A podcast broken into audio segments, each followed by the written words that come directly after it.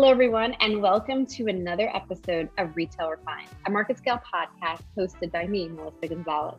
Today, I'm excited to start the year with an amazing guest. Her name is Kendra Bracken Ferguson. We actually were introduced years ago through a friend of mine who worked at WeWork, how I started Lioness Group. And it's been amazing following her throughout the years and coming together to have this dialogue today. Kendra is the founder of Brain Trust, and she's going to get into a little bit more about that in this episode. She is also one of fashion and beauty's most successful digital pioneers, not only for creating the social media footprint from Ralph Lauren's fashion empire, but also as the co-founder of Digital Brand Architects, also known as DBA, the first agency to manage bloggers as talent back in 2009. Kendra is one of the only Black women to have ever received over $1 million in investment for her first company. She has launched 3 companies herself and achieved over $1 million in revenue for each within the first 2 years or less of being in business. She is a longstanding business partner to Halle Berry and Respin by Halle Berry, and a co-founder of Beauty United, a non-for-profit dedicated to driving DE&I in the beauty and wellness industries. And she is the host, deep breath, Business of the Beat Beauty and Wellness podcast. So keeping herself very busy throughout the years, but also extremely successful. Kendra, thank you so much for being on with us today. Oh my gosh, Melissa, thank you for having me. It has been a long time coming. It's so much fun. I know. It's nice when the world continues to bring you back together with somebody. So I will thank Stacey Burns for that one. So I told the audience a bit about you, which is a very impressive resume. But let's start with diving in a little bit with your latest kind of venture and initiative. And tell the audience a little bit more about Brain Trust Founder Studio. Absolutely. So I'm so excited to be here and share. It's such a fun thing when we can look at retail and innovation and technology. And for me to be able to couple it really with my passion around beauty and wellness. So I started my agency Brain Trust. And as you mentioned, kind of after spending about 8 years at Fleischmann-Hillard, helping to build the digital practice group. They're one of the largest PR agencies.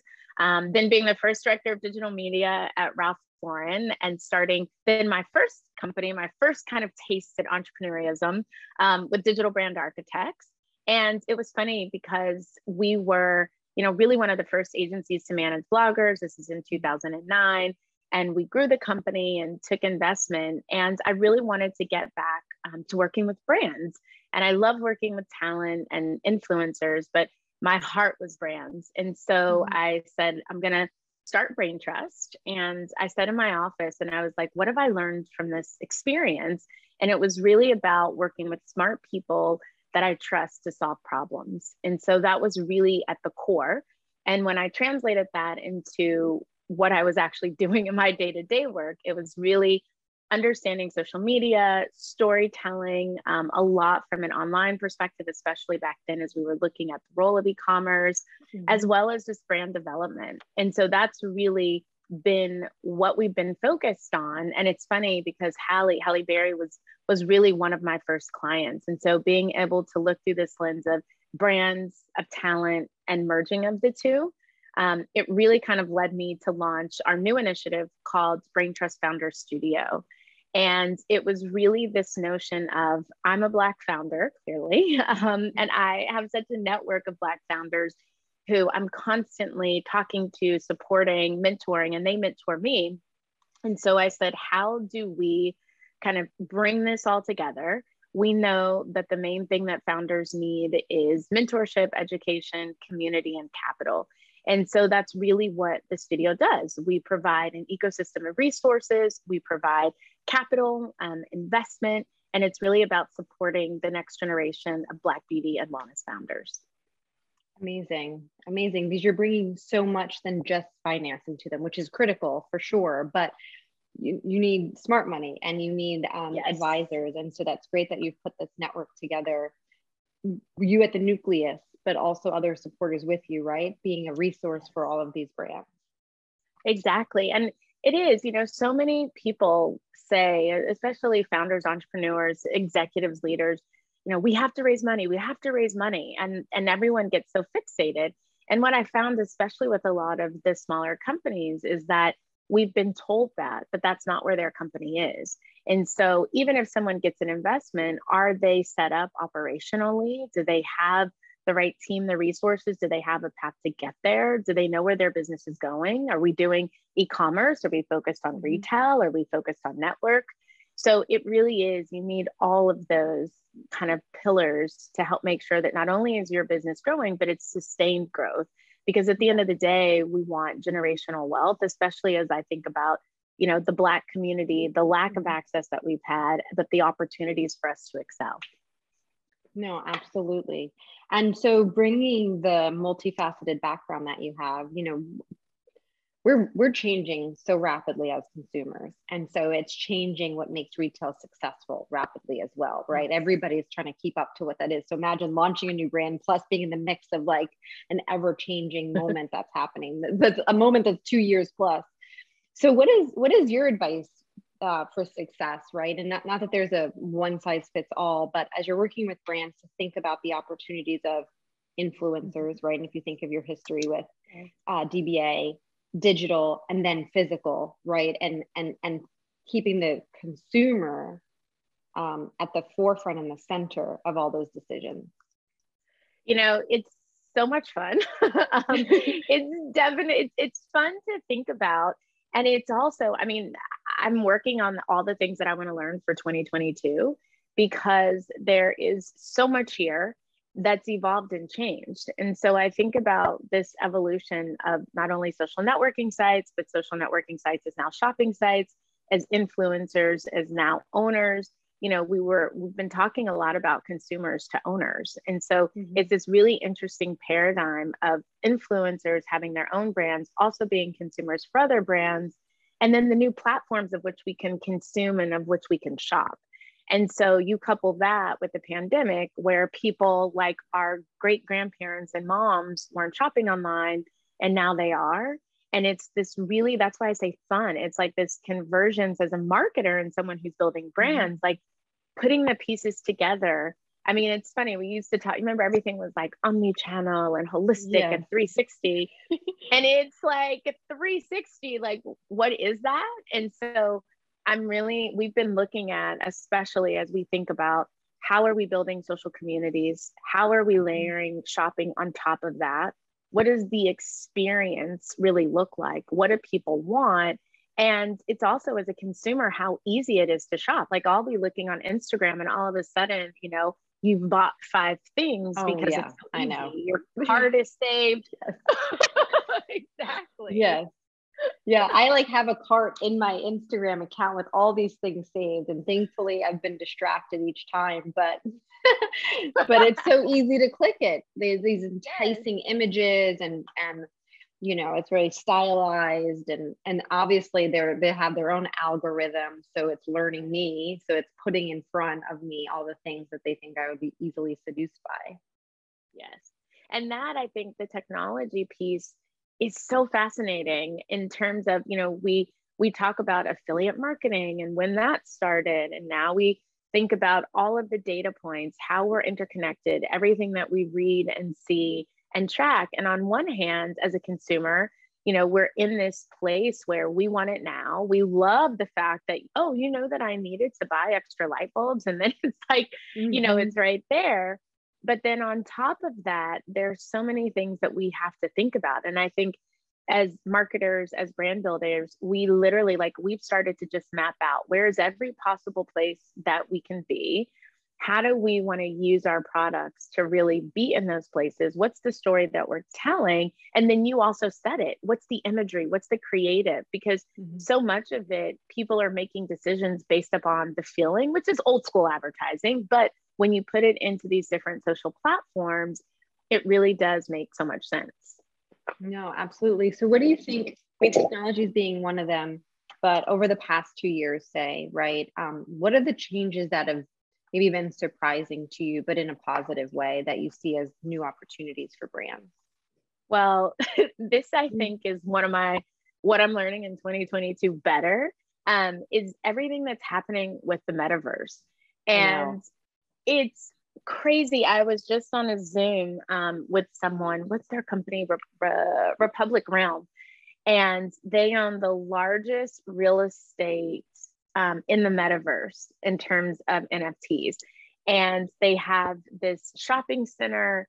They have this luxury master plan community. And it's just, it's fascinating because the founders came from a different background than like you and I came. I think she was a banker or something like that. Mm. And so I also think about all the people that can now be involved in retail. You know, I think about everything I learned at Ralph Lauren and being in the store, and we came from that world. But to think that now you can enter this world in a different way and be so innovative, and that we're building luxury shopping centers in the metaverse with NFTs, it's a whole new understanding that we have to be prepared for, because everyone that's coming up in this generation, they want to shop that way. People are just buying and buying and buying that way. So that's something that I definitely am like, I need to learn and I need to follow it, but I need to be there. And so do all the brands and founders we work with. I know it's happening so rapidly. I was reading an article, I think this morning, about people paying their mortgages with NFTs. Yes. And so, yeah, it's like, it's a whole new world very quickly. And I think us living the way we have over the past 2 years has just accelerated that. Yeah, exactly. And it really has. And I think it's kind of like with Clubhouse, how there was more time to get involved and to grow a community. And, you know, people were spending so much time there. And I think that it also, with NFTs and crypto and metaverses, people had more time to learn and to share from other people in such a faster way, because you had these communities that had the ability to be on for hours just teaching and educating. And so it really is fascinating. Like, we think about COVID and the things that happened, but from an education and innovation, a sharing of knowledge that's forever going to change the way that we consume. That was really, I think, one of the big pivots or transitions that came from that period, that now we can't go back. We have to learn. Yeah. Yeah. And so since we're on this topic, how do you see, because it's something that I'm wrapping my head around myself, how do you see a brand successfully kind of coexisting, right? Where we're seeing very rapidly, they have to have a presence and thinking about metaverse and all that, but human connection is key when you think about brand loyalty, right? And customer lifetime value and that stickiness. And so when I think about how we've all been living our life, and I know I told you an example of my daughter of virtual versus in person, there is a clear distinction of the human connection that can be created. And so how do you think brands successfully kind of like live in both in a way that they really cultivate customer loyalty, like long-term value? I'm trying to figure that out. I think that it can't be ignored. Like, I don't think that we can separate it, but I think that it's really interesting. And when you think about human connection and human connectivity, and like, how much do we need to make a purchase? And I think that it's also the difference in terms of purchases that we're making, like from a utilitarian perspective, like how much do you really need versus a luxury purchase versus an experience purchase. An experience, I mean, you know, something that you've been coveting or something that you've been wanting. And so I think that that's where we have to understand what's the role of physical interaction and how much do you need? And then how do you separate your product mix or the category that you're in? From a grocery store, I've been reading a lot about the retail media networks and how grocery is really such an evolution of that, which makes sense because to me, that's a utilitarian purchase. Yeah. And so I love to go to the grocery store, but it's more because I love to walk around. Do I have to go? Not necessarily. But then I think about the human interaction that you have when you go to the mall, when you go to a retail store that you love and you're walking through and you're talking to everyone, and you can't match that. Even if you're doing clienteling through a social app, I just don't think that you can beat it. What I'm wondering is, like, does there become a time where it's not as needed and people forget that because everything has been shifted online? And I don't think so, because I think as humans, I believe that we're meant to be connected. We're meant to be together. We're not meant to be in silos. But does that just play out in terms of fun and travel and dinners and lunches, but you're shopping, you feel like you can consume without needing it? And that's what I think is a bit scary. I think that we clearly have a ways to go, but the more that these new things come into play and it becomes ease and a life change. Now I wonder. I know. I do too. I'm going to keep like, we're going to have to revisit this in like a year and see how it's evolved, because it's like, it's in my mind, and I'm definitely like tracking my daughter and seeing how, you know, the alpha generation versus where we are and how it's going to evolve and what they think about it, because they're going to be the future. It makes me, I will say, it makes me happy that my daughter is still like, can we go to Target? And I think she's getting it from YouTube, right? Because she's seeing all these different things. And I'm like, Target. But she's always my daughter too. She's like, can we go to Target? And I asked her, I'm like, wait, why of all stores? But yeah, they know. The thing with Target, it's like, what are you going to, you know, that meme, what are you going to buy at Target today? And she says, whatever Target tells me to buy. That is what happens when you go there. It is. I love it. Well, so speaking about the future, where do you see, you know, given that the focus with Brain Trust is beauty and wellness, you know, what trends are you excited about when it comes to beauty and wellness and retail? Oh my gosh. I'm so excited. I'm excited about a lot of things. Great ingredients, the experience, new products. But I'm also really looking at the new technologies that exist in terms of personalization. There's an amazing brand, Revive Skincare, and it's fascinating because it's all based upon your own personal skin and DNA. And you essentially do like a test, and then it kind of tells you, here's the different products, here's what you need. I've learned so much just in terms of my own skin, different terms, different issues that I'm experiencing that come from the technology. And what's amazing is that they have literally an in-person kind of boutique that you can go in that will custom match and do all these things. And I think that experience is where you want to go, but then you can also do a lot of it online. So it's really just, it's interesting. Like, and it's interesting, the different ingredients. We've been looking a lot at some of like the farm to, I guess, beauty cabinet type of ingredients, how it comes together. Like, I'm super excited to see how we're going to utilize technology in a different way. And then I'm excited to look at the different types of ingredients that we can use. And one last thing is we have a founder, Lucian, and he has Carbon Plus, and he just created or built this new warehouse in Cameroon. And so what's coming out of Cameroon and Nigeria and all these really great ingredients and shea butters, and how you mix those with different products across skin and hair and supplements. I haven't seen such an amazing time for innovation, ingredients, and tech coming together. That is exciting. And I think one of the other things out of the past 2 years of people being kind of more just still and absorbing is the bigger commitment towards sustainability that we're seeing, not just brands take, but consumers insisting upon. And I think that's really exciting, because as you speak of ingredients, you know, it makes me think about that too, is like healthy, cleaner ingredients, and just being more mindful about what we put on our bodies. Oh my gosh, there's an amazing brand, So Good Clean.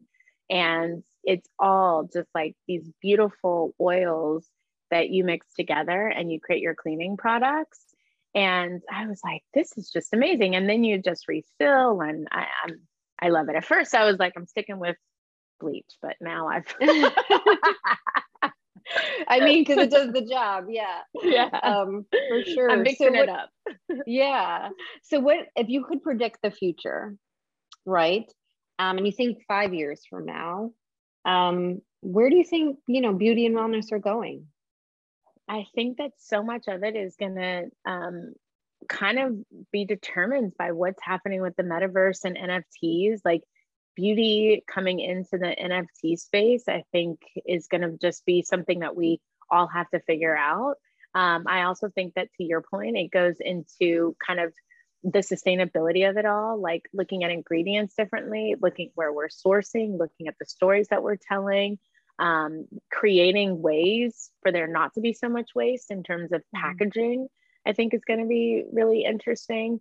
And then I think even, you know, we talked a bit about retail networks, but it's really exciting in beauty. You look at 13 Moon and what Nakeo and Peter are doing and how they've taken an online space, put together all these beauty and wellness brands for good. And now they have a partnership with JCPenney. And so you're getting this online experience of beauty that I think it's such a great model of online to offline. And we'll see more of that, especially as the cost of goods, the cost of shipping, like everything goes up, the cost of ingredients.